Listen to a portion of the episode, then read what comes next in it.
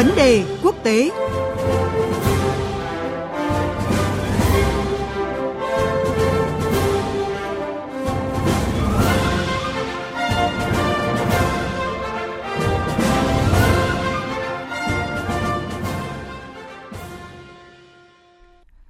Thưa quý vị và các bạn, trong bối cảnh chỉ còn một ngày nữa là tới thời hạn chót cho việc thành lập chính phủ mới ở Israel, chính trường nước này có những diễn biến mới. Chuyên mục vấn đề quốc tế hôm nay, biên tập viên Quỳnh Hoa cùng với phóng viên Ngọc Thạch thường trú Đài Tiếng nói Việt Nam tại khu vực Trung Đông trình bày nội dung chính trường Israel trước thời hạn chót thành lập chính phủ. Mời quý vị cùng nghe. Vâng, thưa quý vị và các bạn, các nhà lập pháp Israel đang đẩy nhanh tốc độ đàm phán khi chỉ còn một ngày nữa là tới thời hạn chót mùng 2 tháng 6 cho việc thành lập chính phủ mới ở nước này.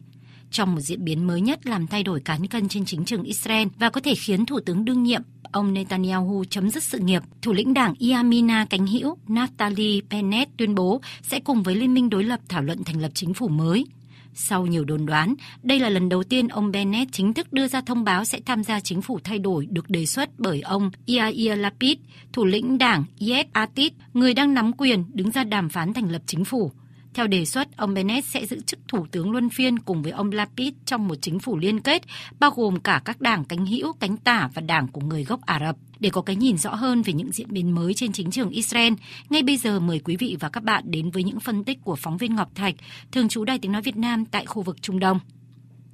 Thưa anh Ngọc Thạch, ở trong bối cảnh chỉ còn một ngày nữa là tới thời hạn chót cho việc thành lập chính phủ mới ở Israel, tuyên bố của thủ lĩnh đảng Yamina cánh hữu Bennett tác động thế nào tới chính trường nước này ạ? Như chúng ta đều biết thì Israel đã trải qua 4 cái cuộc bầu cử trong vòng hơn 2 năm qua.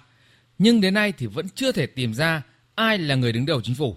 Cuộc bầu cử lần thứ tư diễn ra hồi tháng 3 vừa qua, các đảng lớn cũng không đủ 61 ghế trong quốc hội để đứng ra thành lập chính phủ, buộc Tổng thống Israel phải chỉ định đảng có cái số phiếu lớn nhất là đảng Likud của đương kim thủ tướng Netanyahu đứng ra thành lập chính phủ. Nhưng sau 12 18 ngày thì đảng Likud cũng đã thất bại và một lần nữa, Tổng thống Israel đã phải chỉ định đảng Yes Atid của thủ lĩnh Yair Lapid đứng ra để thành lập chính phủ. Nhưng với 17 ghế đạt được trong cái cuộc bầu cử, thì đảng Yes Atid của thủ lĩnh Lapid còn gặp nhiều khó khăn hơn cả Likud khi mà họ đã có sẵn 30 ghế trong quốc hội để liên minh thành lập chính phủ mới. Một ngày nữa là cái thời hạn chót mà thủ lĩnh Lapid phải tập hợp đủ 61 ghế để có thể tuyên bố thành công thành lập chính phủ mới. Nhưng tới ngày hôm nay thì dường như nhiệm vụ này cũng khó đối với ông Yair Lapid. Dù thủ lĩnh đảng Yamina cánh hữu Benis được 7 ghế trong quốc hội tuyên bố cùng liên minh để thành lập một chính phủ đoàn kết dân tộc, nhưng liên minh này cũng chưa đủ số ghế cần thiết. Nếu liên minh này thành công thì thủ lĩnh Lapid phải cần nhiều các cái đảng phái khác ủng hộ cũng như với các cái cam kết chia sẻ quyền lực.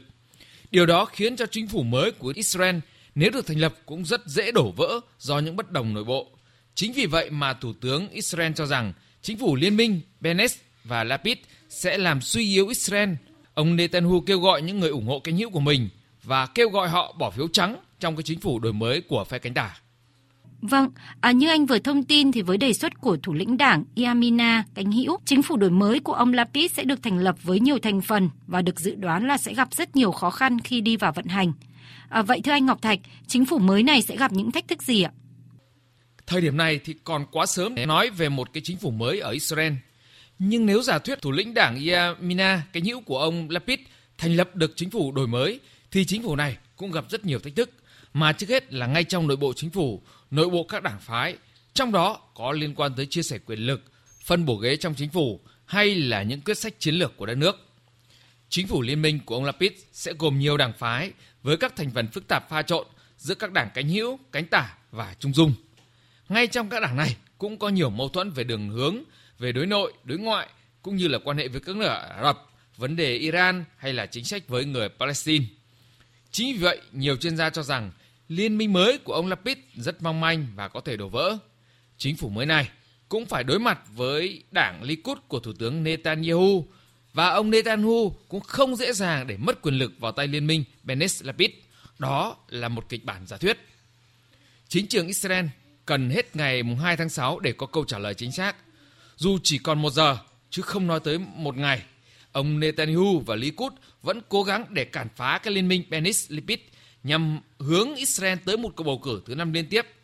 Ngoài ra thì ông Netanyahu vẫn có thể sẽ tranh cử tổng thống trong cái cuộc bầu kín tại Quốc hội nước này dự kiến diễn ra vào ngày 2 tháng 6. Trong vòng 2 năm rưỡi, cử tri Israel đã phải đi bầu cử tới 4 lần và không loại trừ khả năng là có thể đối mặt với cuộc bầu cử thứ 5 nếu việc thành lập chính phủ của ông Lapid thất bại. Thưa anh Ngọc Thạch ạ, hiện chính trường Israel đang phải đối mặt với những kịch bản nào? Chính vì những cạnh tranh quyền lực, mâu thuẫn đảng phái khiến cho chính trường Israel đang khủng hoảng nghiêm trọng và mọi kịch bản đều có thể xảy ra. Tới thời điểm này thì kịch bản thứ nhất là ông Lapid kêu gọi được liên minh và thành lập được chính phủ mới với điều kiện quyền lực thủ tướng sẽ luân phiên. Điều này đồng nghĩa với việc ông Netanyahu sẽ kết thúc 12 năm liên tiếp làm thủ tướng và sẽ phải đối mặt với các cái phiên tòa xét xử với cáo buộc liên quan tới lừa dối, hối lộ và bất tín. Tuy nhiên, ngay cả chính phủ mới cũng khó ổn định khi việc phân chia quyền lực không đạt được đồng thuận. Kịch bản thứ hai được cho là khả quan nhất và có thể xảy ra là ông Lapid thất bại trong liên minh thành lập chính phủ mới. Trong trường hợp này thì Tổng thống Israel Rivlin sẽ gửi nhiệm vụ đến Quốc hội để đề cử một thành viên có sự ủng hộ của ít nhất 61 thành viên để thành lập chính phủ. Nếu Quốc hội không thể đề cử được một người có thể thành lập chính phủ, thì Israel sẽ tiến tới một cuộc bầu cử khác vào cuối năm nay, và nó là lần thứ năm kể từ tháng 4 năm 2019 đến nay. Kịch bản thứ ba được cho là ít khả thi hơn khi ông Lapid quy tụ đủ 61 ghế để tuyên bố thành lập chính phủ với điều kiện quyền lực thủ tướng cũng như là các vị trí quan trọng khác trong chính phủ thuộc về các cái đảng liên minh mà không phải là đảng Yes Atit của ông ờ, Lapid. Kịch bản này có thể xảy ra nếu mục đích hàng đầu của các cái đảng phái là liên kết nhằm loại bỏ ông Netanyahu khỏi chính trường. Kịch bản thứ tư đó là một diễn biến bất ngờ khiến cho việc thành lập chính phủ mới ở Israel phải trì hoãn hoặc khủng hoảng dẫn tới đổ vỡ để cơ hội lại về tay đương kim Thủ tướng Netanyahu và đảng Likud. Diễn biến bất ngờ là điều mà khó dự đoán nhất và có thể là một cuộc xung đột quân sự ác liệt xảy ra như ở Gaza vừa qua, buộc chính phủ phải ban bố cái tình trạng khẩn cấp hay là một biến động chính trị. Cảm ơn phóng viên Ngọc Thạch với những phân tích vừa rồi. Quý vị và các bạn vừa nghe cuộc trao đổi giữa biên tập viên Quỳnh Hoa và phóng viên Ngọc Thạch, thường trú Đại tiếng nói Việt Nam tại khu vực Trung Đông về tình hình chính trường Israel trước thời hạn chót thành lập chính phủ.